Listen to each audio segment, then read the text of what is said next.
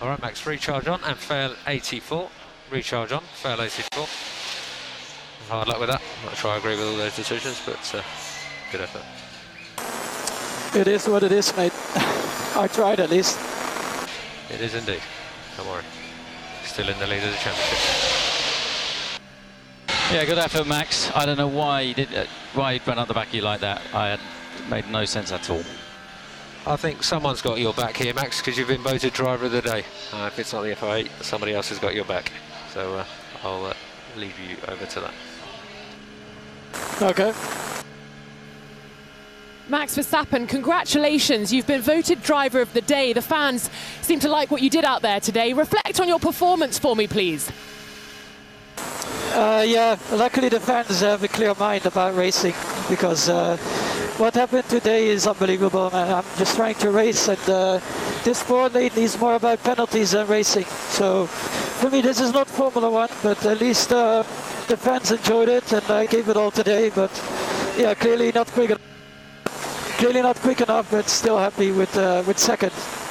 Well, you're going to have to give it all next weekend as well, Max. Congratulations. You are driver of the day in Saudi Arabia.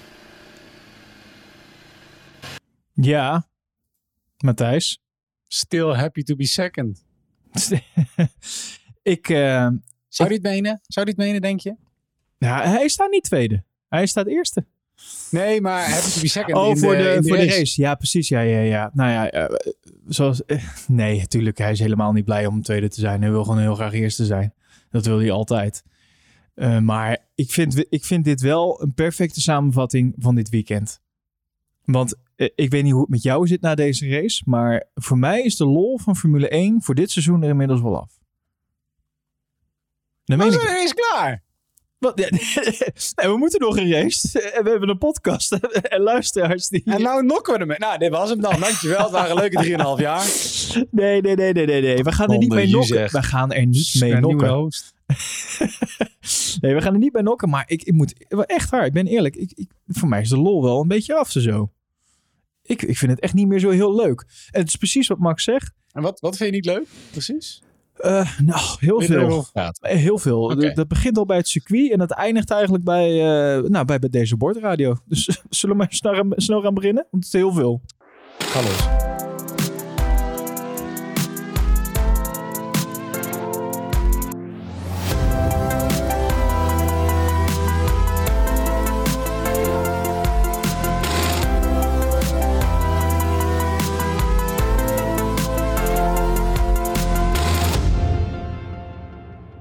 Aflevering 135 van de Pole Position Podcast. We gaan eh, nabespreken de Grand Prix van Saoedi-Arabië. Ja, en zoals ik eh, net al even in het voorstukje zei, ja, voor mij is de, de lol na dit weekend wel een beetje vanaf. Maar eh, het is nog niet zover. We moeten nog één race. En eh, ja, de stand in het kampioenschap is dan ook echt letterlijk om te snijden. Want eh, Max en Lewis die staan gelijk. Althans, niet helemaal. Max staat wel alsnog op de eerste plaats. Hè. Stel dat ze nu... eh, stel dat Max gewoon in de volgende race vol in de auto van Hamilton rijdt en daardoor allebei eraf. Hint, hint, Eh, hint. ik doe maar een suggestie. dan, eh, dan zou Max dus wel winnen.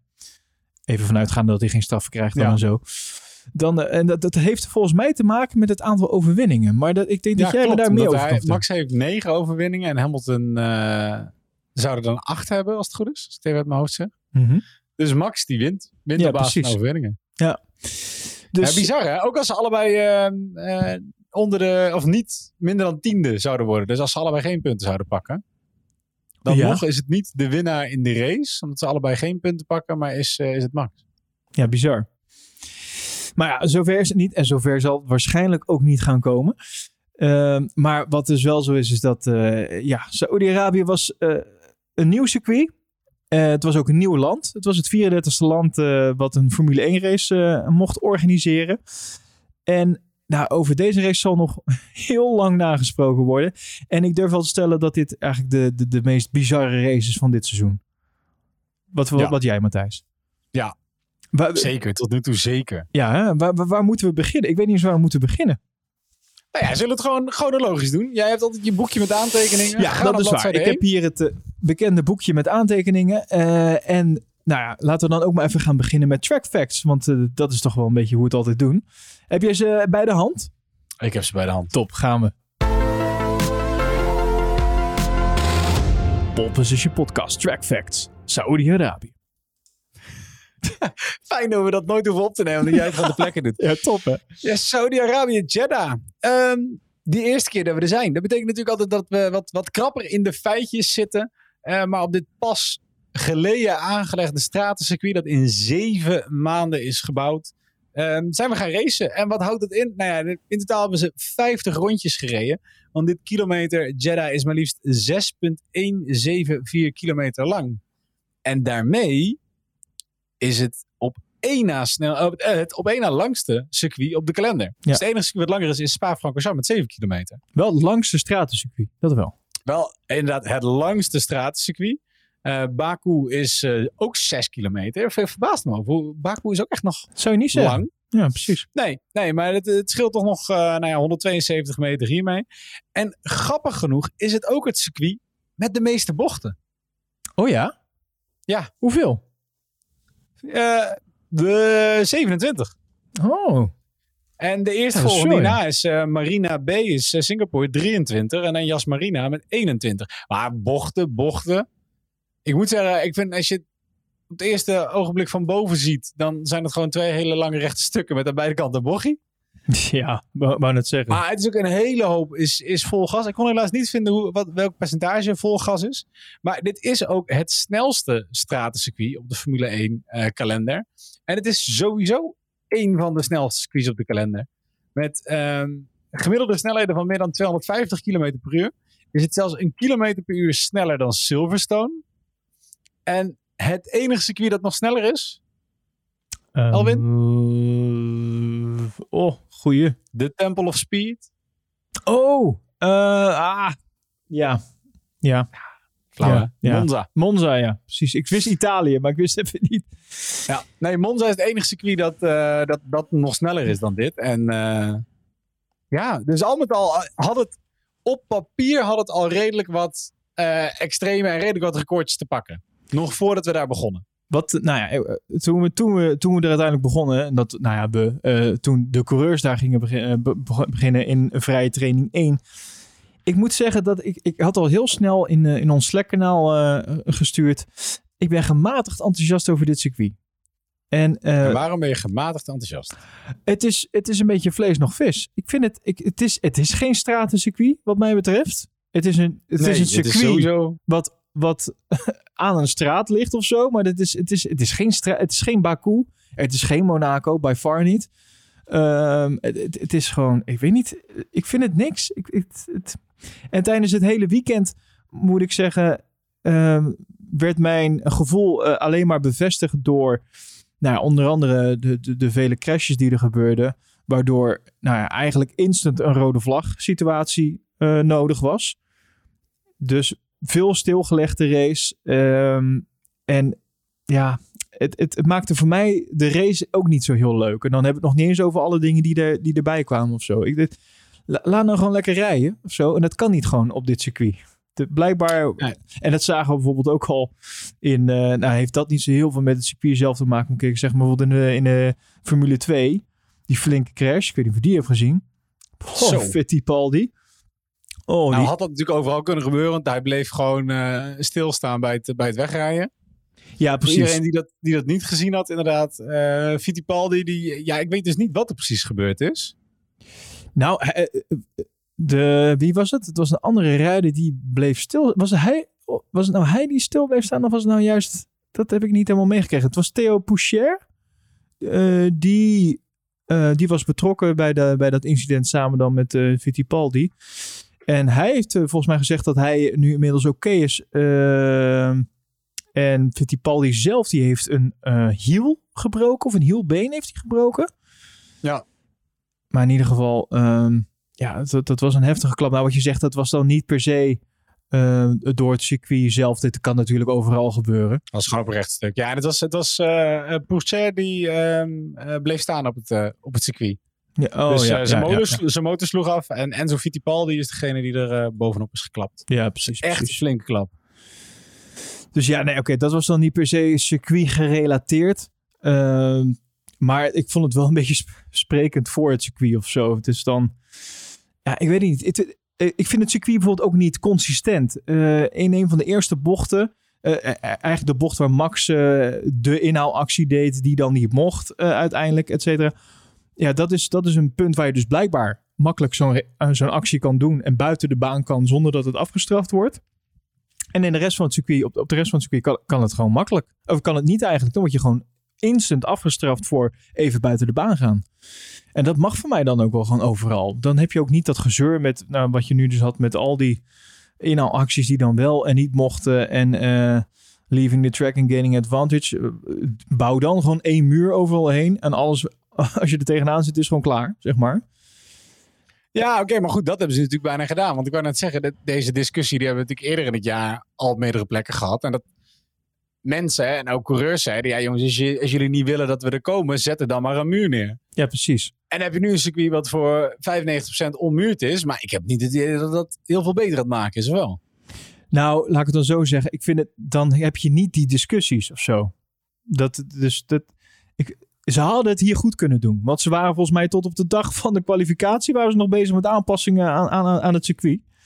Eh, weet je, jij hebt, ze hebben er zevende maanden over gedaan om het, eh, om het eh, te maken. bouwen, ja, ja. precies, ja.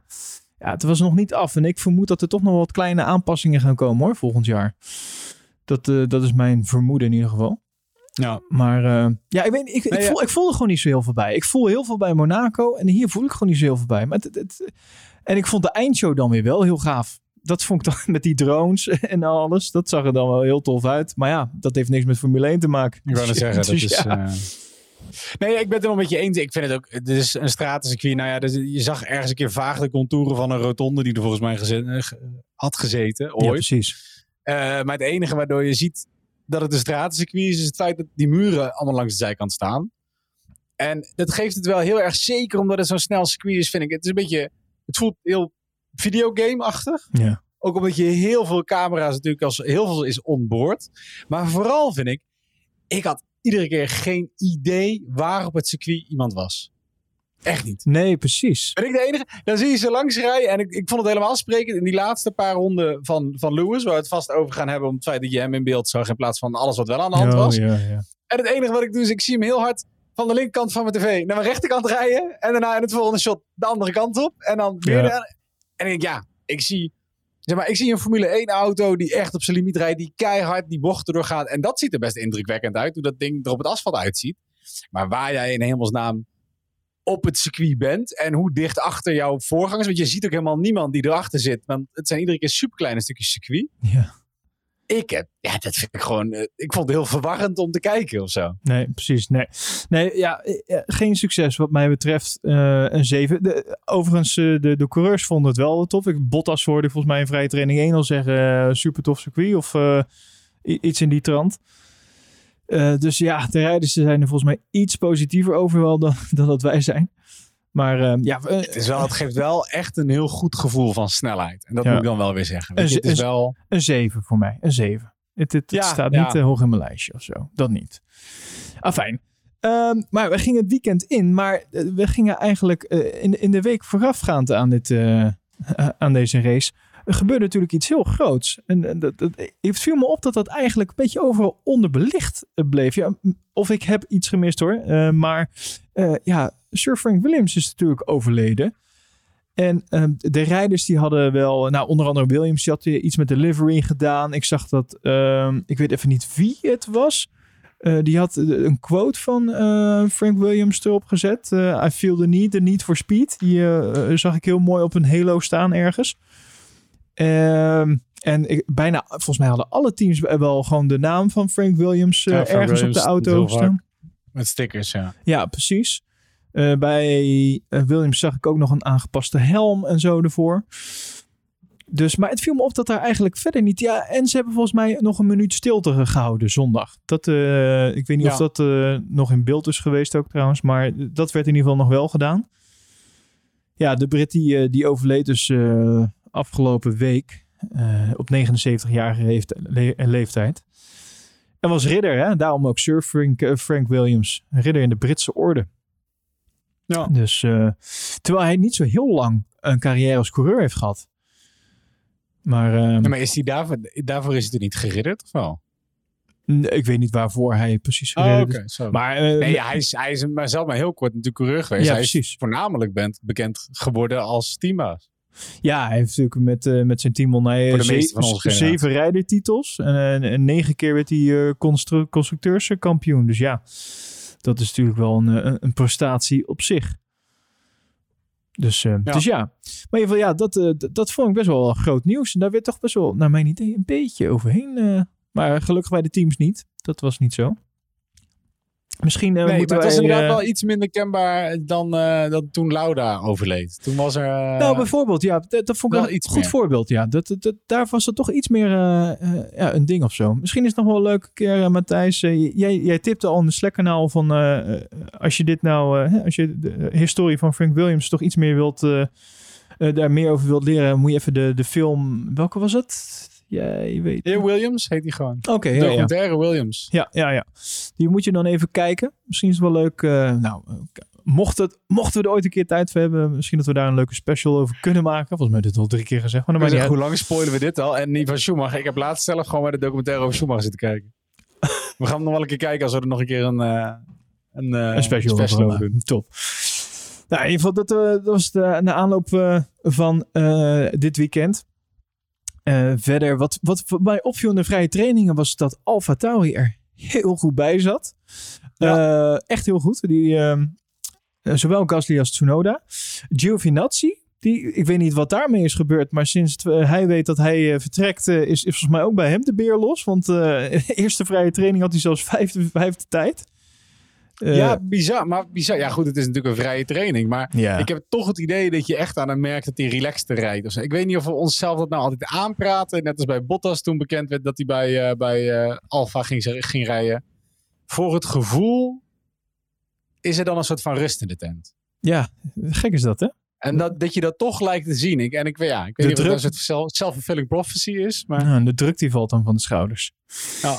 Ja, en voorafgaand aan dit weekend eh, hadden we ook nog een... het het is wel een leuke vraag misschien voor jou, eh, Matthijs. Weet jij wie voorafgaand aan dit weekend de meeste inhaalacties op zijn naam had staan dit seizoen? Eh, ja, God, ik had dat lijstje gezien. Dat was eh, Alonso, denk ik. Ja, zeker. Fernando Ja, Alonso, zeker. wat goed. We zeggen, ja, dit zijn alle oude. Die hebben Alonso, Vettel en. Raikkonen. Dat is volgens mij de top drie, ja. Ja, Ja. Super, super grappig om dat dan toch te zien. Ja, eh, nou moeten we dan ook eerlijk zeggen, die zitten natuurlijk ook in het veld waar dat kan. Hè? Eh, Hamilton Ja, of goed, Max bedoel, zullen zit, minder snel... Latifi, Russell, Stroll Ja, ook. nou, nou, nou noem je ook een paar namen. Nou, En Ricciardo helaas ook de laatste tijd. Nu het zo zegt, Stroll, Stroll eh, en Vettel, allebei. Aston Martin was weer erg slecht dit, eh, dit weekend, Ja. moet ik zeggen. Ja. Ehm, in de tweede vrije training schrijft Leclerc nog even een halve auto af. Ik weet niet of je dat nog hebt meegekregen. Maar dat eh, Ferrari had nog even wat eh, sleutelwerk te doen. Er was ook een rode vlag daarna. Nou, dat was niet de enige rode vlag, bleek uiteindelijk dit weekend. En het was ook wel een grappig dingetje. Mazepin, die wilde een, of zoals Olaf dan zegt, mazepin. Alsof het een brood is. Maar ik, ik wil graag één mazepin. maar Mazepin die wilde een andere, andere helm hebben, omdat zijn vizier te donker was. Ja. Blijkbaar hadden ze hem niet verteld dat in de tweede vrije training het donker zou worden. Dat hij in de avond zou rijden en dat hij daardoor misschien een andere helm zou moeten hebben. Ehm, Dan zetten ze maar meer lampen neer. ja, precies. En die bocht, eh, die bocht 1 was wel een beetje het hele weekend was dat, dat was een dingetje. Dat, eh, de, de meest ervaren coureurs die hadden moeite daar zo. Eh, ik zag, nou je noemde eigenlijk de, de drie, hè, als we het hebben over Alonso, Rijkonen, nou, nou, Hamilton dan in dit geval. Niet de minste. Eh, die hadden allemaal moeite daar bij die bocht 1 met het blokkeren daar zo. En het bleek het hele weekend eh, was dat toch wel een beetje een van de, de bochten waar het gebeurde, zeg maar. Eh, oh, het was trouwens op Russell's auto die quote eh, met eh, I feel the need, the need for, for speed. Van, eh, van Frank Williams. En, ehm, en wat, je, eh, wat ook wel opviel was eh, verkeer aan het einde van de, van de sessie. Waardoor, eh, nou, en dat zagen we ook dus een aantal keer gebeuren. Hè, met gevaarlijke momenten trouwens. Hamilton die in vrije training 2 nog een keer bijna vol in, in een aantal rijders rijdt. Nou ja, we hadden het volgens mij in de kwalificatie hadden we het ook nog een keer. Vrije training 3 hadden we nog een aantal momenten Nee, de vrije training Max ook een keer. Die gewoon, dat was niet eens verkeerd. Dat was Ja. gewoon Ja, parkeerplaats. Ja. Dus aan beide kanten auto's, super langzaam rijdend. Super En dat op, een van de langste, de- het ene langste circuit in het hele seizoen, hè? Het is, ja. Nou, Ja. we hebben het hier al vaker over gehad. eh, dat, het- dat we het bela- belachelijk blijven vinden.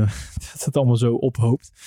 Ehm, en wat we dan in vrije training 3 nog hadden was... eh, oh ja, het was ook nog eh, bijna eh, een crash voor Hamilton. Want zowel Gasly als Mazepin die, die zaten bijna... om- Want het was Hamilton zelf die langzaam reed. En die eigenlijk een goed rondje voor Gasly en voor Mazepin blokkeerde. Dus Hamilton pleit zeker niet vrij voor, voor dit soort acties. Waar hij zelf soms ook wel veel klagen. Maar eh, het was bijna een crash ook met eh Mazepin en, eh, en Hamilton. Dus het, het, weekend had zomaar anders kunnen zijn voor, voor Lewis. Maar helaas voor de Max-liefhebbers was dat niet zo. Een mens mag dromen. En mens mag blijven dromen. Ja, en dan, dan gaan we naar de kwalificatie. Heb je die live gezien, toevallig? Ja, vanaf eh, Q2 ben ik ingestapt. Vanaf Q- Q2 ben je ingestapt. Dan, dat mag Ja. niet meer, hè? Je moet, bij Q, eh, Q1 moet je al instappen. Oh, dat moet al zijn. Oh, ja, shit, dat, doe- dat doe ik altijd verkeerd. Anders doe je niet meer mee, namelijk. eh. nou ja, wat, eh, wat, wat verder opviel, eh, even denken. Nou Maar- ja, het viel mij vooral... Ik voel dat in de Slack. Wat er gebeurd was met Ricciardo. Want die lag... Toen ik namelijk septe, toen was Q1 net voorbij. En zag ik Ricciardo, plek 16. Mhm. Wat? Ja, ja, maar ja, eh, eh, ik moet zeggen, sowieso eh, dat eh, het, het, het McLaren-team, eh, het, het is echt eh, een stuk minder, hè?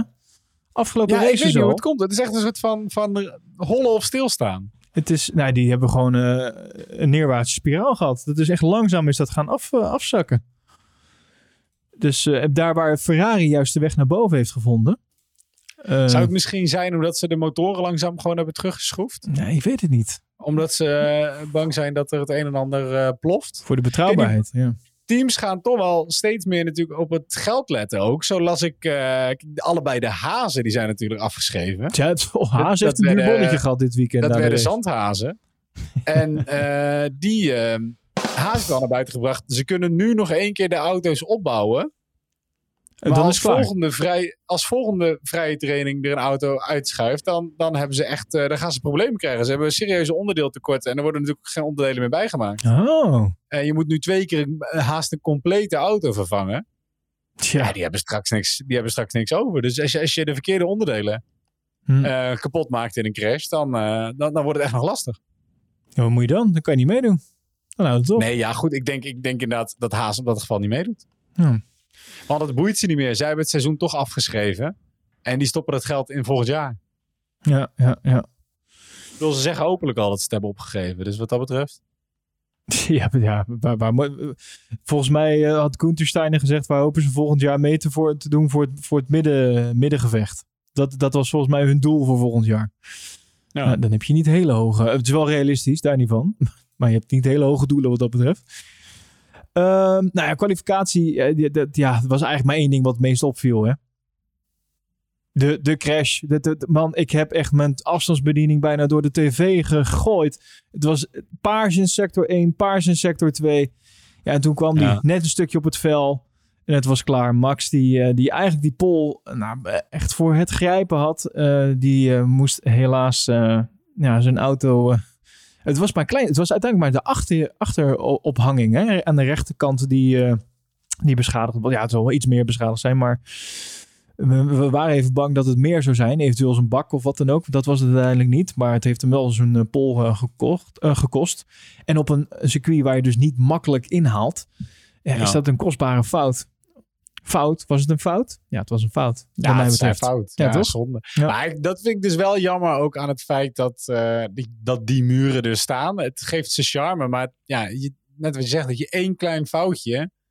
En het is helemaal gedaan. Het is keihard. Terwijl dit was, dit was zo'n geweldige ronde. Als hij deze had afgemaakt, dan was dat het kwalificeren van, van 2021 geweest. Ja, ja Het was absoluut. gewoon de, ja. de ronde. En dat, vond ik, dat zag je ook zo mooi in het eh, interview achteraf.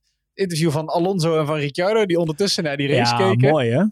Want de eerste keer dat ik die plaatje zag, dacht ik dat het gefotoshopt was, die foto's daar. Je hebt ze ongetwijfeld voorbij zien komen van een, een compleet verbaasd kijkende Alonso. Ehm, nou ja, dat komt gewoon letterlijk uit, uit dat interview. Ze zitten daar te kijken en die is ook... Ja, je hoort het gewoon in zijn commentaar. Hij is in, in awe van het rondje dat hij ziet wat Max daar tot dan toe neerzet. Ja. Het is echt, het is echt Het ja, is zo- bijna perfectie. Je moet hem eigenlijk eventjes terugkijken. Want wat ik daar ook Ja. heel erg leuk aan vond, is dat, dat je ziet hoe eh, lekker Alonso in zijn, in zijn vel zit. Ik vind hem echt, ik, ja, ik, Ja, ik dat heb vaker waar. gezegd, maar ik vind het echt zo'n leuke vent geworden. Dat meen ik echt. Dat is, eh, het is echt een verschil met hoe die was in, de- in, de, in de tijd dat hij, eh, net als Max en, en Hamilton, echt voor, voor titels ging. Toen was het niet per se de leukste, leukste persoon. Maar het is, eh, hij, is- die man is 180 graden gedraaid. En ik vind, Ja. het echt, ik vind het echt een aanwinst voor het veld. Voor het team is het een enorme aanwinst. Dat hebben ze al meerdere me- malen gezegd. Ook zijn teamgenoot Ocon heeft dat eh, bevestigd.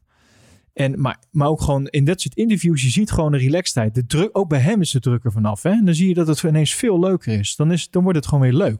Dan wordt racen Ja. weer leuk. En nou, dat vind ik dus gelijk een mooi beginpunt voor mijn pleidooi. Ik hoop dat volgend jaar racen in de Formule 1 weer leuk wordt. Net zo leuk als dat Fernando Alonso het weer leuk vindt om in de, in de Formule 1 te rijden. Want dat vind ik op dit moment namelijk niet. Nou, laat dit dan een bruggetje zijn naar de race. Ik gooi er gewoon maar eens een bumper in. Gewoon omdat het kan. Ja hoor, we hebben ervoor betaald. Ja, ja precies. die niet En trouwens. die ook. Nee. Ehm, ja, de, de, de race. Ja. Matthijs, ik weet niet eens waar, waar ik moet beginnen. Behalve dan ja, misschien bij de start. Ehm, maar het gaat alle kanten op. En ik wil, ik, zonder dat dit een podcast van twee uur wordt. Want normaal gesproken is het namelijk wel een podca- podcast van twee uur. Eh, de- welke dingen wil jij het meest belichten? Ja. Ehm, dat vind ik, dit, vind ik heel, dit vind ik heel moeilijk. Je Ja, zit ja, ja. onwijs Ja, ja, voor ja. het blok. Vooral omdat ik ja, het idee heb dat het... Alles valt gewoon weg bij zo'n race. Het was een onwijs spannende race. Het was ehm, super gaaf om te zien. En het was natuurlijk spannend tot aan, eh, tot aan zo'n beetje de laatste snik. Maar dit was ook gewoon heel veel huh en waarom en wat zijn ze nu aan het doen? Ja. Ehm, en ik moet zeggen, ik heb hem later gekeken. Ik zat, eh, de, de, de Sinterklaas stond bij mij voor de deur. En dan, dan is het heel vervelend als je niet open doet. Ik krijg volgend jaar geen cadeautjes. Dus ik heb hem teruggekeken. En het grote voordeel, vind ik, is dat ik heb in het begin gewoon steeds die rode vlagsessies door kunnen spoelen. Mhm. Dus dan krijg je nog iets minder mee van wat voor mega onderbreking dat natuurlijk iedere keer Ja, is. precies. Maar ik heb me vooral. Ik vond de ene helft vond ik, eh, vond ik heel tof om te zien. En de andere helft heb ik gekeken naar auto's die achter safety car zaten. Of op weg waren naar een safety car. Of, of net weer de pits inreden. Ja, precies. Ja, eh, waar, waar, waar, waar zullen we beginnen? Ehm, laten we De dan... eerste start, de tweede start of de derde start. Ja, precies. Nou, eh, dit, dit vind ik... Ik bedoel, er zijn zoveel Formule 1 podcasts en eh, ik denk dat heel veel eh, eh, dit allemaal zullen gaan bespreken eh, tot in detail. Misschien kunnen we het daar wel eventjes over hebben. De, de herstarts. Ik vond het eh, bizar dat eh, bij de teams onbekend was wat voor herstart er zou komen. Ja, of dat achter een auto is of dat het vanaf Maar- is. Maar eh, de FIA is nogal fan van hun reglementenboek. Tenminste, dat hebben we afgelopen jaar, jaren toch wel gemerkt. Dat eh hè, race, het is niet zo belangrijk. We hebben gewoon een boek met regels en daar hou je aan. En eh, Als je tussendoor nog een auto kan besturen, is het leuk. ja, precies. En, eh, en, en als je de ene coureur bent, heb jij net even iets andere regelboekje. Dat, dat, is- dat, hè, dat, er wil ook nog wel eens over, over gesproken worden. Maar in ieder geval, hoe kan het dat dat niet bekend is? Dit moet toch, waarom moeten teambazen overleggen en met elkaar en met coureurs en coureurs vragen het aan team en niemand kan antwoord geven? Totdat Ja. op een gegeven moment ineens een, een, een, een melding van de VIA komt. Oh, dit is wat we gaan doen. We gaan een stilstaande start eh, doen. Dit is toch raar? Waarom is dat bij niemand bekend? Ja, dat vond ik ook wel bijzonder. Je zou denken, er is gewoon een standaard regel voor. Weet ik veel, als het in de eerste tien rondes gebeurt, dan doen we vanaf het grid. En anders dan is het van achter de auto of zo. Ik, ik heb me daar ja, echt enorm is, over ik verbaasd. denk dat het gewoon een soort van te veel... eh, er zijn zoveel regeltjes dat ze eerst moeten kijken of er niet ergens een soort van precedent is voor hoe ze het zouden moeten doen. Dat daarom, zeg maar, de simpelste antwoorden op de makkelijkste vragen ook al zo lang duren. Tja, ja, nou ja. Ik, eh, maar, en dit is wel een beetje tekenend voor de rest van, eh, van deze race. Er waren zoveel momenten waarvan ik dacht: wat, wa- wa- dit kan toch niet waar zijn? Eh, eh, bijvoorbeeld, eh, nou ja, la- laten we toch even kijken of we het een beetje in, in volgorde kunnen doen. Ehm, de, de, start was met Hamilton op P1, Bottas P2 en dan Max op eh, P3. Hè? Nou, Ja. en eigenlijk veranderde alles op het moment dat Mick Schumacher het eerste bonnetje bij Haas inleverde. En dat betekende... ja, toch? Ja, laten we eerlijk zijn. Eh, dat was namelijk de crash van, eh, van Schumacher. En dat leverde een safety car op. eh, waar bijna iedereen, bijna iedereen, waar, inclusief Hamilton bijvoorbeeld, besloot om banden te wisselen. Ja, en op dat moment weet ik nog dat ik dacht, huh, oké, dit is weer typisch Red Bull. Waarom gaan jullie geen banden wisselen? Ja, Hoe precies. dom is dit? Op Ga dat- gewoon mee. Op dat moment koos namelijk Max ervoor om gewoon door te blijven rijden. Nou, achteraf was dat natuurlijk een hele slimme keuze. Ja. Want ja, de safety car die veranderde in een rode vlag. Nou, wat betekent dat? Alle coureurs moeten terug de pitstraat in. En wat mag je dan doen onder een rode vlag? Banden wisselen. Banden wisselen, gratis pitstop. Dus voor Max een gratis pitstop. En die kon vervolgens gloednieuwe bandjes eronder zetten. Ja, ik En vind het dus P1 best wel, sorry, ik vind het dus best wel bizar dat Red Bull een van de weinigen was die daar aan dacht. Die ziet een auto in de vangrail zitten op zo'n klein circuit en die denkt, ja, dit wordt een rode vlag voor als die auto daar weggaat. Ja, precies. Ik vind het bijzonder dat iedereen dus meteen de pit, terwijl je wist, je zag het. En ik bedoel, in retrospect, ik was eerst ook verbaasd, maar ik, in retrospect is het heel logisch. Je ziet die auto daar liggen, je weet, dit is niet in twee rondes opgeruimd. Ik vond het Dus vrij lang duren. ook voor- niet meteen de pits in. Nee, precies. Ik vond het vrij lang duren voordat de VIA daar zelf trouwens achter kwam. Ja. Ik vind, dit is toch gewoon instant druk, kan je dit gewoon rood geven? Ja, er, er ligt een soort van haasgekleurde accordeon in de zijkant van de vangrail. ja, precies. Ja, Nee, ja daar, bleef, daar bleef verdomd weinig van over. En het is exact dezelfde plek waar Leclerc in de vrije training besloot om zijn Ferrari samen te vouwen. ja, precies. Ja. Kortom, ze, ze hadden eh, ervaring met het feit dat dat niet zo makkelijk eh, weg te halen is. Want ook in die vrije training was er namelijk een rode vlag. Maar in ieder geval, dus rode vlag, gratis pitstopje. Daardoor voor, eh, voor Max, want die mocht dus banden wisselen. ehm, en had daarmee eh, posities gewonnen, hè, stond op P1. Nou, bij de herstart eh, was het dus Max vanaf P1 en Hamilton dan P2. En daar was eigenlijk, Hamilton was daar heel goed weg. Hè? En die pakte, Max pakte die daar meteen. Ja, en daar kwam dus al het moment met dat beetje duw- en trekwerk. En daar, daar kwam Max terug op P1. Maar meteen daarna was er weer een rode vlag. Want de andere rijder van Haas, die dacht, ja, wat hij kan, dat kan ik ook. en die vouwt ook even zijn auto eh, erin. En, En dat komt doordat hij nou dezelfde vloer heeft als Mick. Daar heeft hij eerst heel veel voor betaald. Maar dat blijkt Ja, toch... eh. Eh, en ook, want het was Perez die ook nog een keer vlak na de start uit, uitviel. Hè? Ja. Dat ook nog. eh, wat, ja, die kreeg ook een douw. wat, wat achteraf gezien ook een hele dure, eh, eh, dure manier van uitval is geweest voor, voor Red Bull. Hè? Want, oh, Maar, maar we even nog voordat uh, de, dat Perez er natuurlijk afgaat, hebben we dat is die herstart. En Max die duikt daar, dat doet hij wel. Ja, dat vond ik toch wel gaaf om te zien.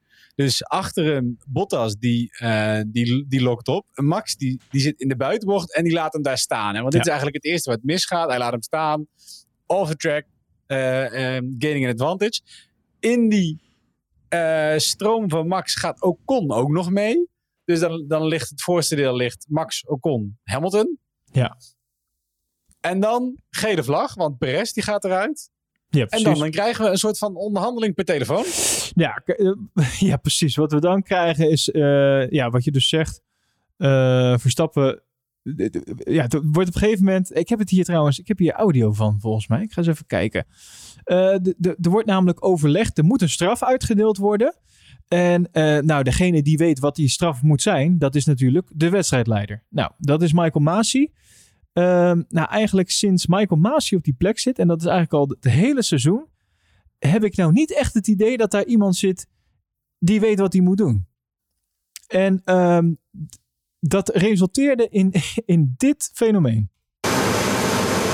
I'm Michael. Hi, I'm going to give you the opportunity to start from grid position two for this, uh, based on what occurred at turn one two. Okay, thank you. We're gonna ha- we'll have an internal discussion on that. We felt we were pushed off there, so thank you for that. If we could if we could have a minute to think about it. Yeah, if you can come back to me within a minute or two, that would be great. Okay. Ja, hulde aan de openheid van de Nou, hulde aan de openheid van de FIA. Dat, eh, ik vind dit, dit is toch een raar verhaal. Ik ben eigenlijk benieuwd wat er dus op dat moment, in zeg maar de twee minuten rust daar volgen, wie er dan bij Red Bull opeens allemaal met elkaar moeten bellen om Ja. dit te beslissen. Er zijn heel veel mensen op dat moment een rekenmachine aan het pakken. Sowieso. Ja, Eh, maar wie, want, ik bedoel, is dit final call Horner of gaat hij ook gewoon weer mensen bellen? Wat zou je denken? Zo, we, we hebben hier geen antwoord op hoor. Dus nee, ja. als je dit luistert en je wil een serieus antwoord, dan eh, ga, ga even tussendoor iets anders doen. ja dit- Ehm, maar dan moet toch, is, is dat een soort van paniek in de tent? Of Nou, eh, ik, laten we eerlijk zijn. Volgens mij moeten zij zelf ook gedacht hebben: wat, wat is dit? Waarom, krijg, waarom sta ik, ine- ik sta ik ineens op de markt? Ik weet dat ik in Saoedi-Arabië ben, maar dit, dit slaat echt. ja. dit is toch. Dit slaat alles. Twee paarden en een kameel. ja, maar dit is, dit is, wat is dit? Nou gaan we onderhandelen over straffen? Wat, wat, waar zijn we Ja, beland? wat, wat gebeurt er als je dan nee zegt? Dat, was, want dat zei hij ook niet. Hij zei alleen maar, ik bied jullie aan om te starten vanaf plek 2. Ja, nou, sterker nog, daar maakt hij dus een fout. Daar- nou, we gaan even verder luisteren. Go ahead. We would accept P2 on the basis that Ocon's on pole, correct? Je hoort hem nadenken. Oh, wacht even. We would drop you. Well, we sorry. We would drop you back behind Hamilton. Is where okay, it, well I sit. that, that, I Sorry, thought- Jonathan. Yeah, I thought you'd said No, no. My apologies because I hadn't looked at it. Back behind Lewis. I understood. That is my offer. Um, I need another minute. Thank you. you have you have my uh, suggestion. Precies, wat is dit? dus hij Ja. doet eerst een aanbod. Ineens zijn we in een. ik, zag, ik, zag het bij een collega-podcast. Die zeiden: we zijn een soort eh, deal or no deal beland. En vervolgens maakt hij ook nog een fout in, zijn, in, in wat hij voorstelt. Nou, dit, Nou ja, dit maar hij is zegt, toch. toch, want hij zegt alleen maar, ik stel voor dat jullie vanaf P2 starten. Ja, precies. Maar wat hij eigenlijk gewoon had moeten zeggen is, ik stel voor dat we het helemaal opnieuw doen. Want dat was het. Ja, precies. Dat is wat hij voor. Dat is wat dat hij maakt eigenlijk het zo bedoelt. verwarrend. Hij had moeten zeggen, jongens, ik stel voor dat we deze start vergeten. En zoals we net begonnen, zo beginnen we nu ook. Ja, maar, maar la- laten we eerlijk zijn. Waar, waar hebben we het? over? We hebben het over dat ze nu aan het onderhandelen zijn over een straf. En als ze er niet mee akkoord gaan, dat hij die moet gaan doorspelen naar de stewards.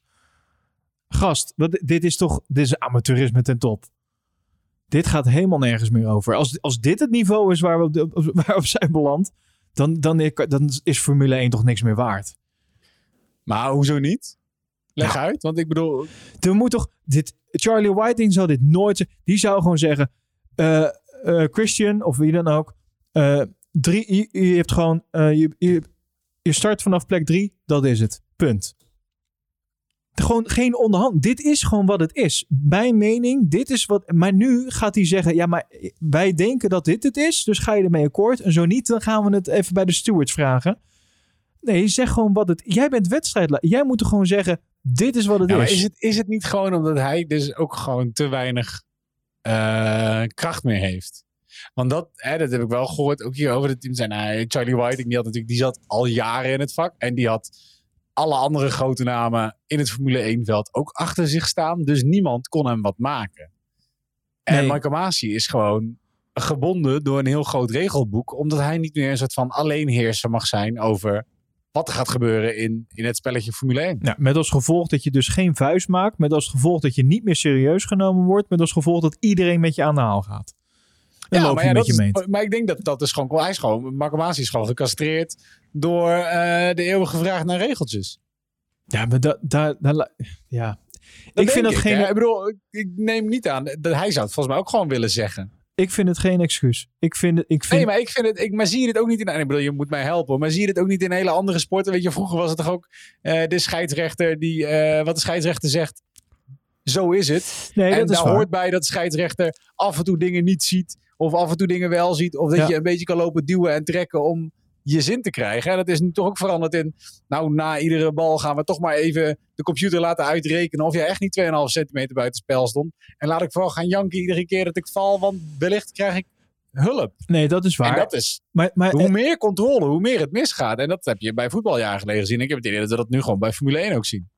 En dat is waarom je dat eigenlijk moet afschaffen. Het is een cultuurdingetje. Want ik weet niet of jij toevallig een klein uitstapje, maar ik weet niet of je wel eens uh, basketbal kijkt, de NBA. Nee, al jaren. Nee, nou, daar gebeurt dit dus niet, hè? Uh, en daar lopen jongens rond die uh, nog drie keer zoveel verdienen als, als, als de jongens in die auto's. dus dat zijn echt egootjes ook die daar rondlopen. En, maar zelfs de grootste ego's, en die zijn, dat ziet er namelijk heel grappig op beeld uit, die zijn vaak twee keer zo lang als de scheidsrechters, namelijk. Maar niks, hè? Geen, geen mond open. En als er ook maar iets wordt gezet, is het klaar. Want dan ga je naar de bank. Dat is gewoon klaar. Dus dit is ook gewoon een cultuur. Het is gewoon, dit is het en je accepteert het. En zo niet, dan, ben je, dan is het gewoon klaar. Dan is daar gewoon de uitgang. Dan is gewoon de deur naar buiten. En ik vind dat ze daar gewoon veel meer streep mogen trekken. En dat is wat ik bedoel. Als er iemand is die een vuist kan maken, is het Masi. Hij, moet, hij is wedstrijdleiding. Hij moet gewoon veel meer duidelijker zijn met dit is wat het is. En dan gaan we achteraf wel kijken of het terecht was of niet. En dan kunnen we toch niks meer aan doen. Maar dan, dan heb je. Nu... Ja, maar ik wou het zeggen, maar dat is het. Dan daarna kan je er niks meer aan doen. Maar, juist, maar nu heb je ruimte voor discussie. Wat je niet wil hebben in een race. We zitten midden in een wedstrijd. Ja, maar weet je, dat heb je gewoon met zoveel geld en zoveel belangen. En het gaat om de titelstrijders. En ja, dus dus, is het. dus mis je iemand, gewoon, mis je iemand met een vuist. Ja, maar ja, goed, omgekeerd. Hey, laten we niet uh, alleen maar terugdenken alsof dat geweldig was. Want uh, toen werden helemaal beschuldigingen richting VIA ge gegooid als, als uh, wat is het, Ferrari International Assistant. En weet je, dan heb je één iemand ja, dan heb je één iemand die, die alles bepaalt. Maar als die fan is van het ene of het andere team, zie dat er dan maar uit te krijgen. nu roept iedereen al op internet over hoe biased de FIA wel of niet tegen uh, of voor Mercedes zou zijn, afhankelijk van op welk forum je kijkt.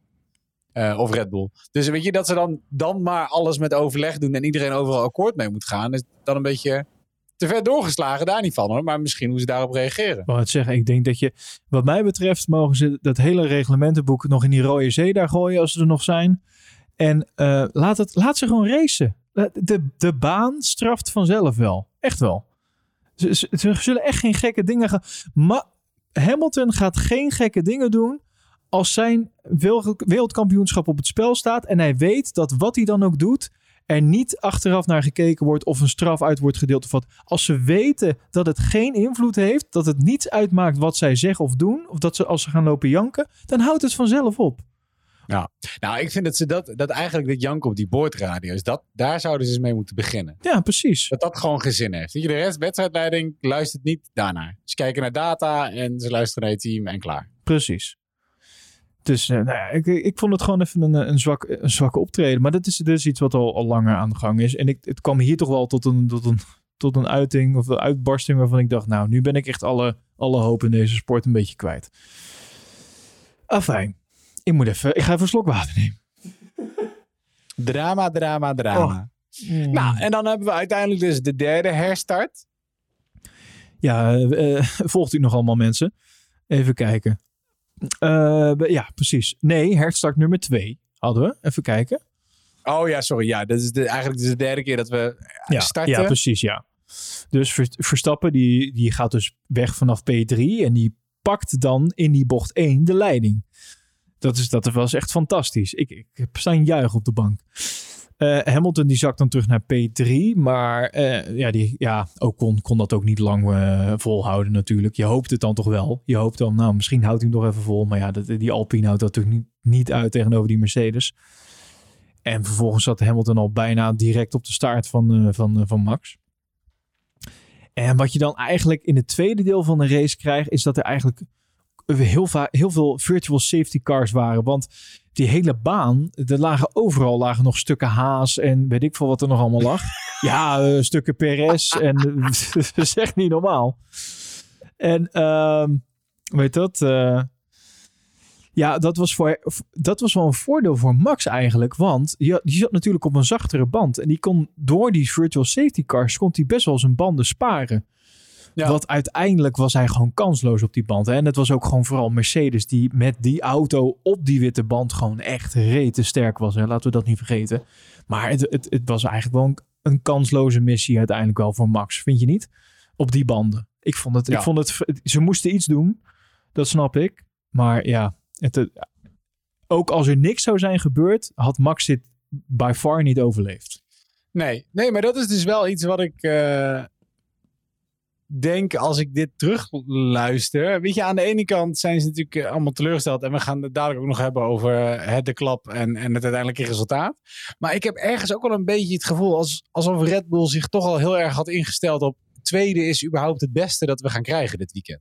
Ja, precies. Een soort van alsof de teleurstelling is minder groot dan Mhm. vorige week of zo. Terwijl het, eh, terwijl het er wel meer om hangt. Ja, ja nee, dat is dan- waar. Dat, dat gevoel heb ik heel erg. Bij, ook bij de interviews en ook bij misschien dat Max zich er toch wel bij, bij neer heeft gelegd dat het wel of niet gebeurt. Maar ik weet niet. Ja, ja, ja. Ja, wat je al zegt, het is eigenlijk voor, voorafgaand aan het weekend hadden we ook... Ja, ik had niet per se verwacht dat Max hem binnen zou halen. En, Nee, dus iedereen was er verbaasd dat de baan toch nog zo goed was voor Red Bull. ja, precies. Ja, ah, en, en vervolgens wat er dan eh, gebeurt, dat was natuurlijk... eh, elke keer als er dan iets gebeurde in die race, dan denk je nou, eh, gekker dan dit gaat het niet meer worden. Dit is, we hebben nu al het meest gekke meegemaakt, toch? En dat, dat, met het hoogtepunt voorbij, of eigenlijk het dieptepunt, was toch wel het onderhandelen van de VIA. Maar ehm, die, op een gegeven moment was het zo dat Hamilton die pakte Verstappen. Die, die liet dat dus eigenlijk weer niet gebeuren. En, en Red Bull en de wedstrijdleiding zeiden tegen Verstappen dat hij dus de plek terug moest geven.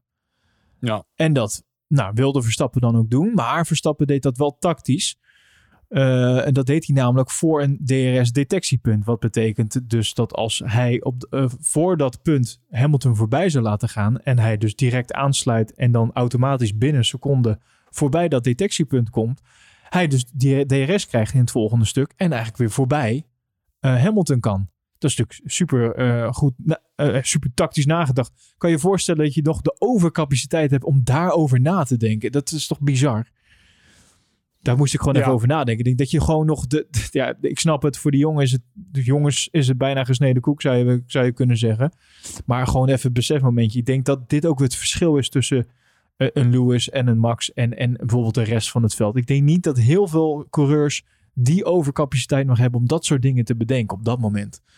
Ja. Dat Het is niet de eerste keer dat we het gezien hebben, hè, dat het gebeurt. Ik bedoel, nog niet zo heel lang geleden was het de, de, ehm, de tactiek van, van Ferrari. Die deden dit op dezelfde manier. Klopt, ja. Om die Ja. manier een punt terug te pakken.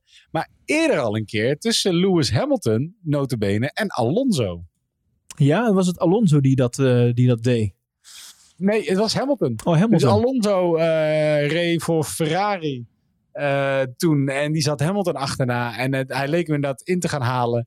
Vlak voor het DRS-detectiepunt. En toen liet Hamilton liet zijn gas los. Ja, ja, ja. Maar Alonso was slim genoeg en liet zijn gas ook los. Die reageerde snel genoeg. En had daardoor wel gewoon DRS te pakken. Ja, mooi. Nou ja, een soort gelijk gebeurde natuurlijk eigenlijk een beetje. Alleen dan andersom. Het was eh, Max die natuurlijk zijn gas losliet. eh, schakelde terug. Heel geleidelijk eigenlijk. Hè, zoals het moet ook. Ehm, behalve in het laatste stukje. Daar ging hij iets meer op zijn rem.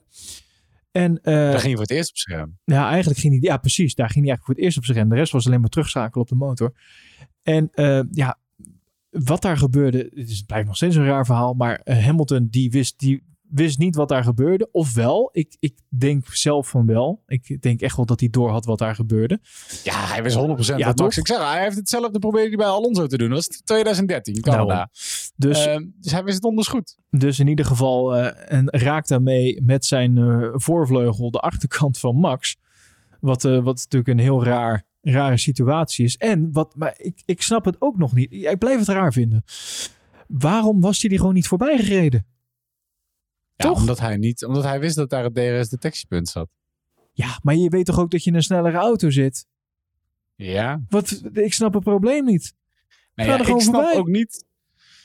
Het is sowieso raar. Maar kijk, het is natuurlijk raar dat je, dat je zo ver mee afremt. Je kan denken dat er weer een safety car is die je niet gezien hebt of zo. Maar ja, daarvoor heb je op je stuur heb je ook het nodige aan lampjes. En je hebt een team Ja, ehm, dat iets zegt.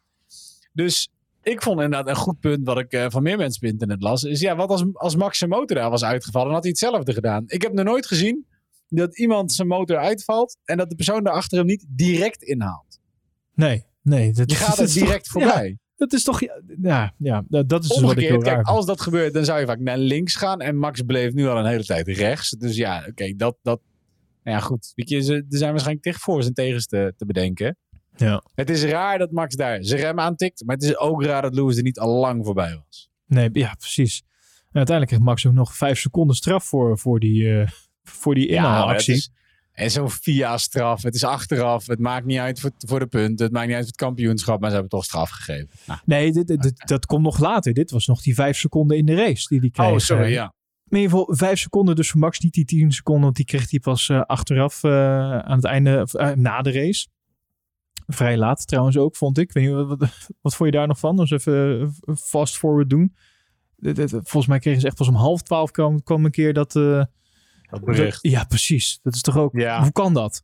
Volgens mij zijn alle teams op dat moment... eh, zijn de vrachtwagens al gestart en, en vertrokken, om het zo maar te zeggen. Ja.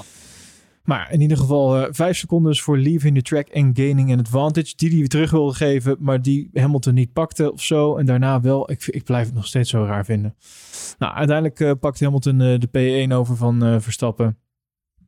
En wordt dus eigenlijk toch twee keer genaaid als, je het nu, als ik er nu zo over nadenk. Want en je krijgt die vijf seconden en hij moet straf. hij moet Hamilton alsnog voorbij laten. Dus waarvoor krijgt hij nou vijf Ja. seconden?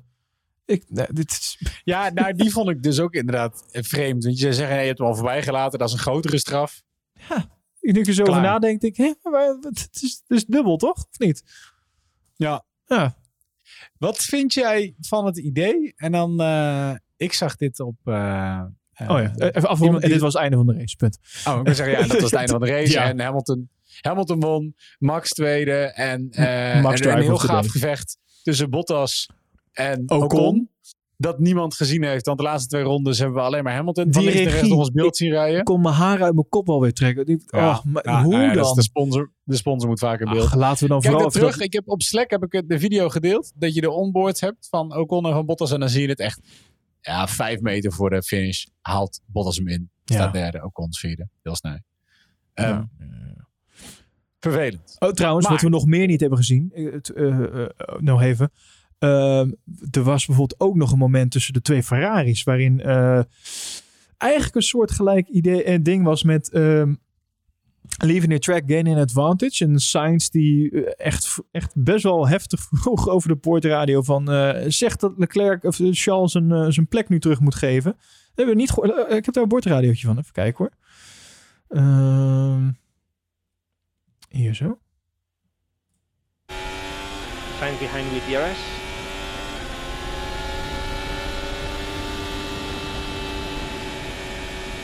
Sainz wil inhalen, dat lukt niet. Dan komt Leclerc buitenom, haalt hij dus in.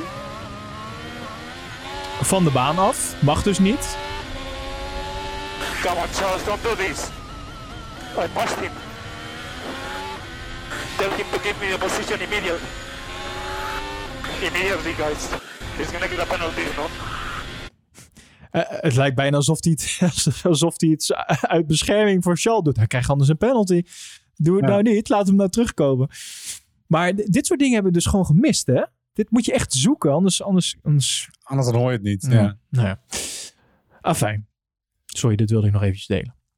Geeft niet. Ehm, want een van de dingen die ik op internet las, en ik vond het best wel leuk, is een voorstel over hoe we hiermee om moeten gaan.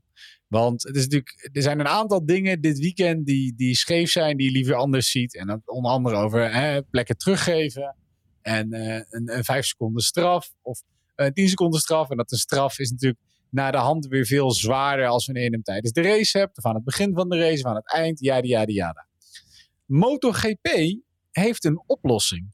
Oh, Eh, Vertel. althans, kijk, MotoGP had heel lang, em, had daar ook last van. Mensen die moesten swappen en dat het, eh, dat het gevaarlijk zou zijn of dat het onduidelijk zou zijn. Maar bijvoorbeeld zoiets als een drive-through penalty is dan te zwaar. Dat is weer in één keer 20 seconden. ja, precies. is te veel. Maar ja, als je pas heel laat een beslissing maakt en iemand is, is al flink uitgelopen op een inhaalactie die uiteindelijk illegaal blijkt, ja, dan is de straf ook best wel zwaar. Weet je, dan moet je echt serieus inhouden. Ja. Wat heeft de MotoGP? Die hebben de long lap penalty. En die hebben op bijna ieder circuit, hebben ze in de runoff, hebben ze gewoon een extra soort van, nog een buitenbocht, een looping, een buitenstukje van de baan liggen, wat weer terug aansluit op de baan. En als jij dus zo'n straf krijgt, dan krijg je een long lap penalty.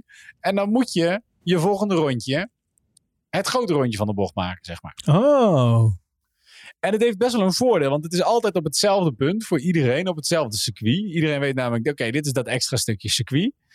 Ehm, je, krijg, je kan dus niet kiezen wanneer je je plek teruggeeft. Of je dat net voor een DRS-zone doet, of net Nee, daarna, of nee. je kan daar niet mee kloten mee doen.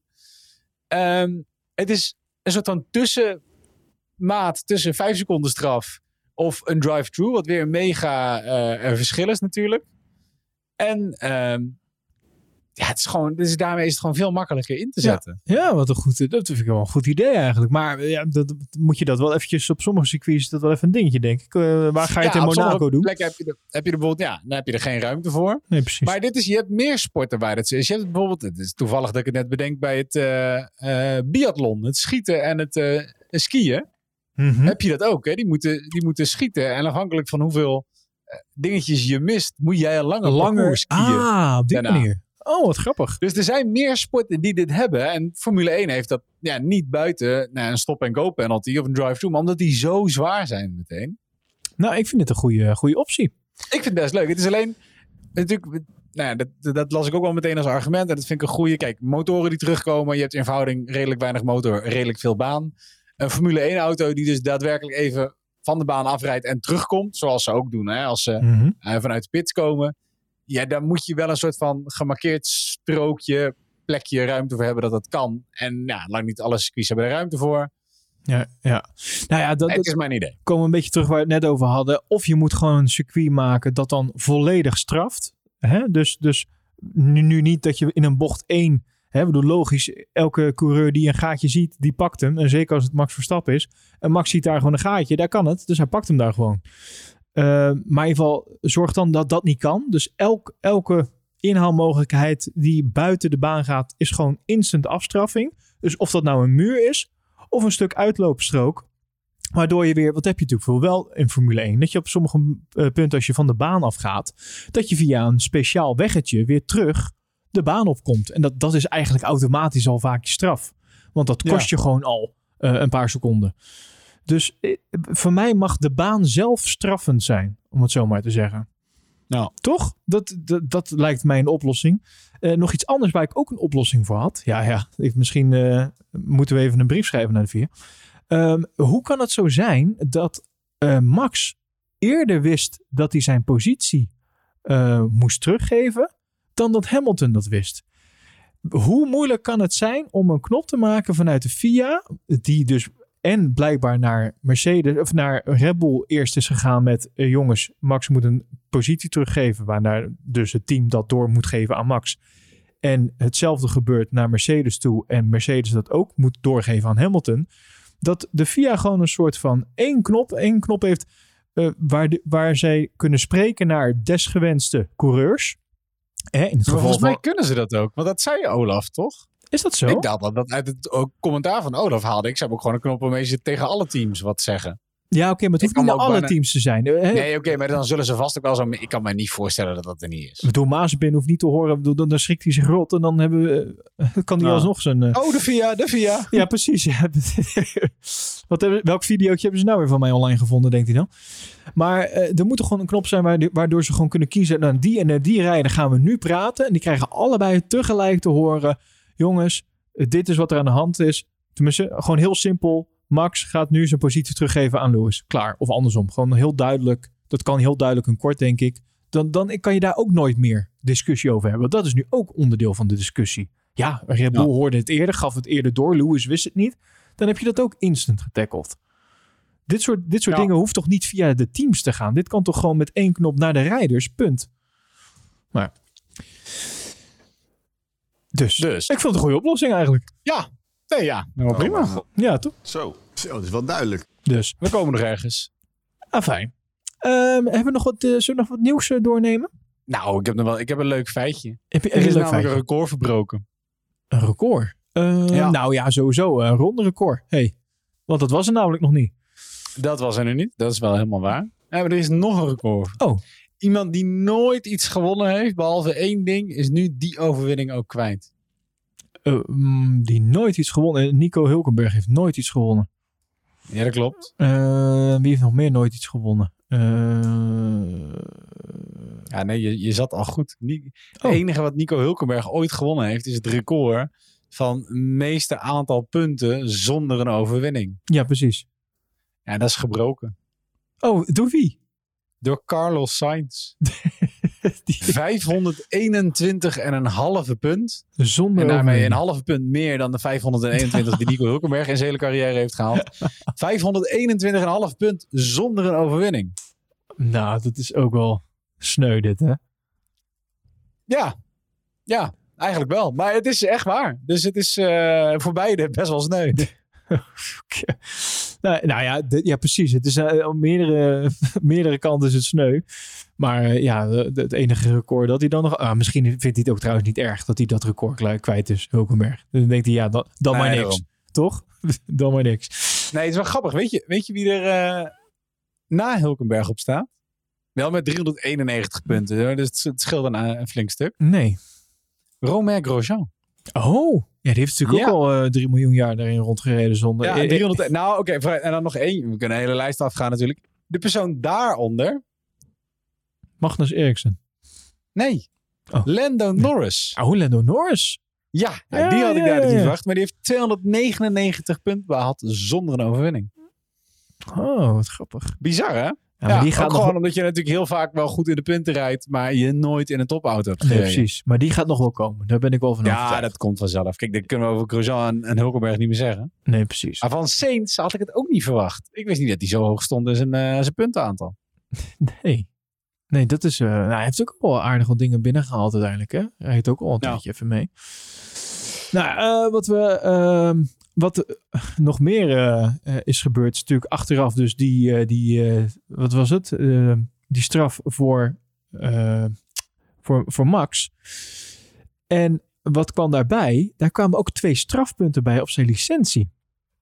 Ja. En dat is natuurlijk, dat, dat vind ik ook nog een ding hoor. Dan, bedoel, hij wordt volgens mij nu aan drie kanten gestraft. Want kijk, dat heeft voor dit kampioenschap niet zo heel veel, he- heeft geen invloed meer. Maar voor volgend jaar wel.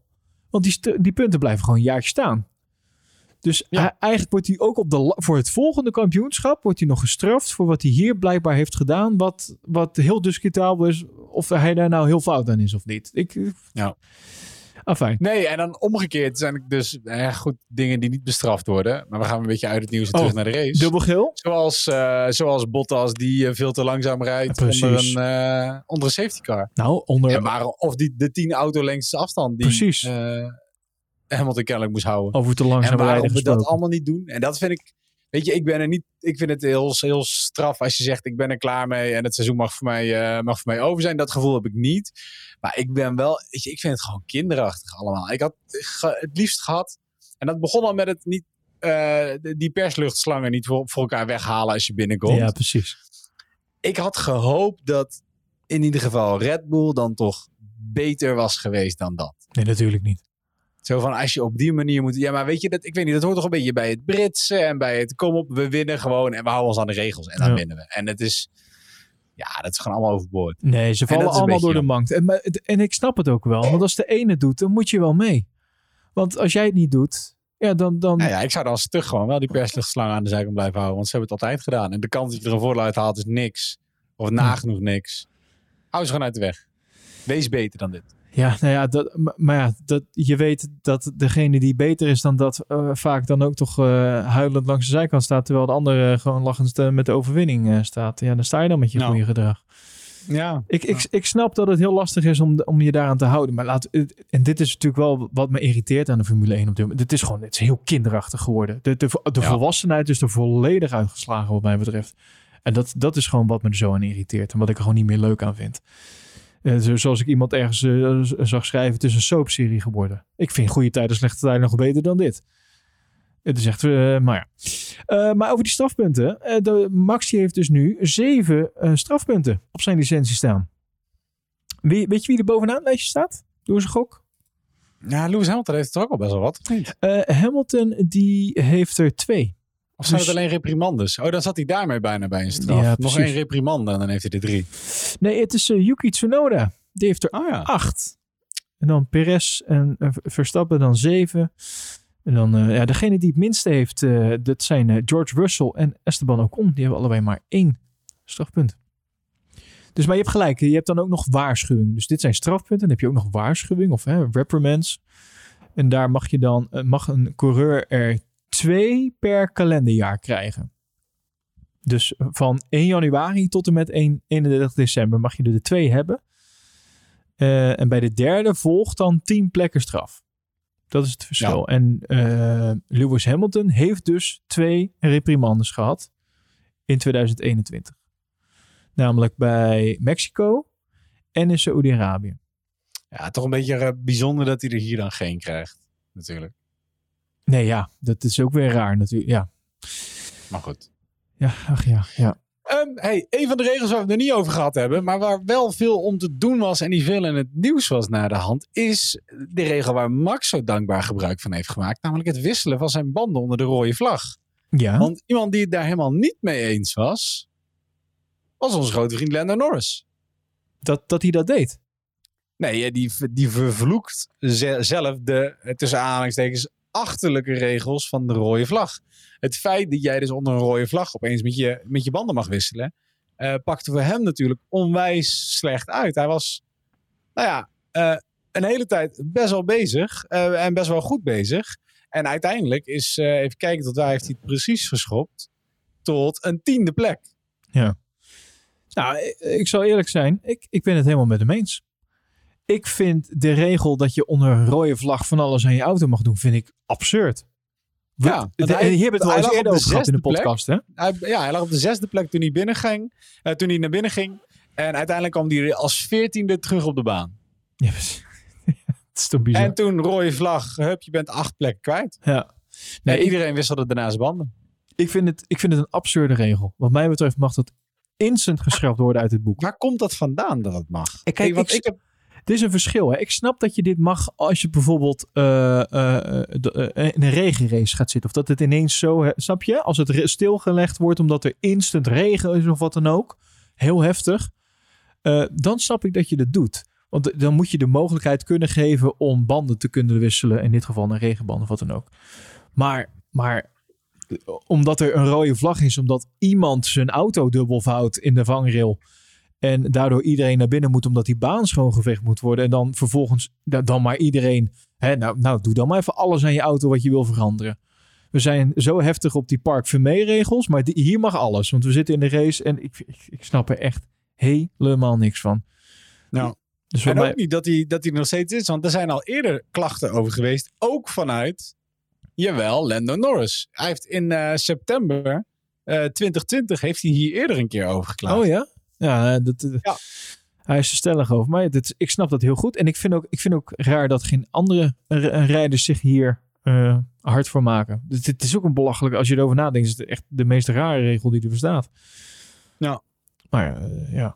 Nee, ik, ik ben het helemaal met, eh, met Leno eens. Maar ja, kijk, ik snap natuurlijk wel, hè, als je er ook zoveel nadeel van hebt, dan ben je het er nog even net iets meer mee eens. Ja. ja, dus dan is het misschien de rest klaagt niet. Omdat ze hopen dat het in hun voordeel werkt in plaats van tegen. Maar- Nee, precies.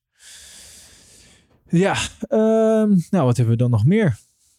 Max Eh, Verstappen is officieel uitgeroepen tot King of the Streets. King of the Streets. Zeker, omdat hij het hoogste aantal punten bij elkaar heeft gereden op Oh. de straatcircuits. Aha, aha. Baku, Monaco en Jeddah bij elkaar heeft Verstappen in totaal 43 punten gehaald. En dat moet je nagaan, want in Baku had hij er nul vanwege een eh klapband. Eh, en daarmee heeft hij eh, de meeste aantal punten. En op nummer 2 staat Perez. Oh, oké, toch wel Ja. de rest dan. Hmm. 37 punten. In Monaco was hij vierde. Eh, afgelopen zondag heeft hij, heeft hij natuurlijk geen punten gehaald. En in Azerbeidzjan eh, pakte hij de winst. King of the Streets, ja, grappig. Ja. Eh, wie geen eh, king was afgelopen weekend, dat was Esteban Ocon. Want die, eh, ja, die greep toch op, op trieste wijze op vijf, eh, vijf meter voor de eh, naast een podium. Ehm, maar daar heeft hij een verklaring voor. Hij, eh, heeft namelijk gezegd, eh, we, we verloren ineens behoorlijk wat snelheid in de laatste twee ronden. Er was eh, behoorlijk eh, wat contact in de race, waaronder bij de eerste start. Eh, toen was er contact met Tsunoda en bij de herstart met Lewis. Eh, twee ronden voor het einde verloor ik een behoorlijk stuk van de vloer. Dus ik was behoorlijk wat langzamer. Ik, hij, gebruikt het woord behoorlijk veel. Eh, ik verloor behoorlijk wat grip aan de achterkant. Maar ik dacht dat het eh, door de degradatie van de banden kwam. Dus we moesten veel van onze batterij gebruiken om Valtteri achter ons te houden. Op weg naar de vlag was het hybride systeem leeg. En daarom kon ik hem niet meer achter me houden. Het is zonde dat we snelheid verloren in de laatste twee ronden. Maar je kan niet alles hebben. Nou, in ieder geval geen derde plek. Ja, ik weet niet. Het, eh, wat ik wel opvallend eh, vond, is eh, de. Volgens mij heeft Lewis toch wel een aantal contactmomenten gehad, om het zo maar even te zeggen. Hè? Met, met als Mhm. klapper natuurlijk het contact met Max. Hoe kan het dat die voorvleugel er nog op zat? Waar is dat ding van gemaakt van Mercedes? Ik snap ook niet, de ene keer dan tikken ze elkaar net aan en dan is het kommer en kwel en dan moet je een nieuwe auto in elkaar zetten. Ja, echt. En de andere keer dan raken ze elkaar met een klap dat je denkt, nou, dit is einde. Het is, Niks aan hand. Het is soms eh, als één vleugeltje 2 mm naar links staat, dan, dan, dan, dan, dan functioneert de auto niet meer. Ja. En hier, ik weet niet wat eh, Lewis allemaal met die auto heeft gedaan, eh, contactmomenten die hij heeft gehad, maar het- sowieso, dat ding was onverwoestbaar. En ten tweede bleek het, blijk, blijkbaar deerde het die auto totaal niet. Ik vond het echt vrij opmerkelijk. Dus, maar tot zover mijn, eh, mijn analyse betreft de vleugels. Ehm, ik eh, ben er verder wel een beetje doorheen. Eh, heb jij nog wat, eh, Matthijs? Nee, ik. Weet je, het is allemaal hetzelfde nieuws wat we nu naar voren zien komen. En ik denk dat er ook, eh, ook weinig meer verandert. We moeten gewoon zou ik dan nog, vol gas zou naar nog, de finale. zou ik nog één busje van links aan doen? Nou, geen bus van links, maar even, even, even iets verrassends. Nou, vooruit. Ja, het, het is wel een kleine bus van links toch wel van Ziggo. Want ja, die zullen wel balen dat ze die, eh, die rechten hebben weggegeven. Eh, de Grand Prix van, eh van Saoedi-Arabië is namelijk door nou, nogal veel mensen bekeken. hè. En ik weet niet, pakjesavond had blijkbaar geen, geen invloed erop. Er keken in totaal bij eh, Ziggo Sport eh, is 3,71 miljoen mensen. Dat is vrij veel. Dat is vrij veel, ja. Ja. Ehm, toen, eh, ja, in eerste instantie schakelde zo'n 1,6 miljoen kijkers in. eh, op het gewone kanaal. En dan heb je ook nog het Ziggo Sport, eh, het, tweede kanaal. Daar zitten nog een keer 1,1 miljoen kijkers. Ja, dus ze hebben aardig... ja, en dan is het toch wel, toch wel vervelend als je weet dat je volgend jaar eh, je rechten niet meer hebt. Daarover gesproken. eh, ook niet meer Olaf en Jack. Dat, eh, dat is ook nog even. De, eigenlijk, dat was het grote nieuws van het weekend, hè? Heb jij. Dat was, ik, ik had wel even zo'n momentje, dit.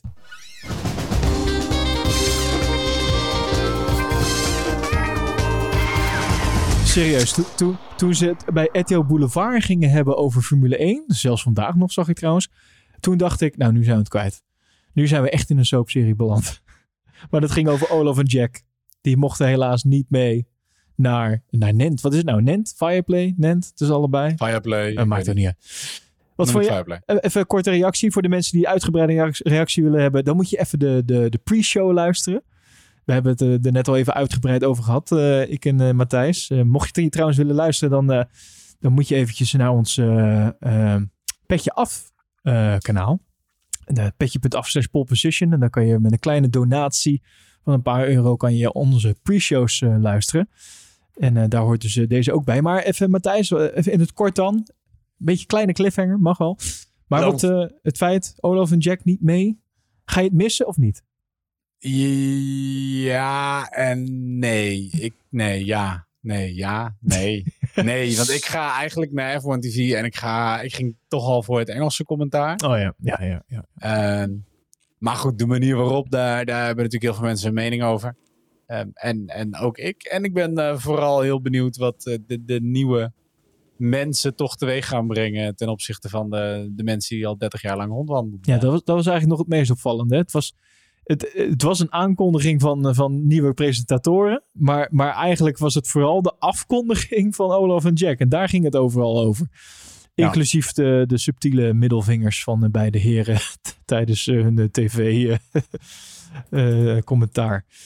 Afijn. Eh, Matthijs, ik eh, dank je wel voor deze uitgebreide eh, samenvatting van deze knotsgekke race. Eh, ook al ben ik mijn hoop in de Formule 1 een beetje verloren dit seizoen, eh, zo richting het einde, hoop ik wel nog op een hele spannende race volgende week. En dat gaat sowieso zijn, want we hebben ja, dit, met twee coureurs met evenveel punten die dus kans maken op een kampioenschap. Spannender kan je niet hebben. De mensen van de marketingafdeling van de Formule 1, ja, die, die zitten echt te smullen op dit moment. Die, heb, die hebben wat ze eigenlijk heel graag willen.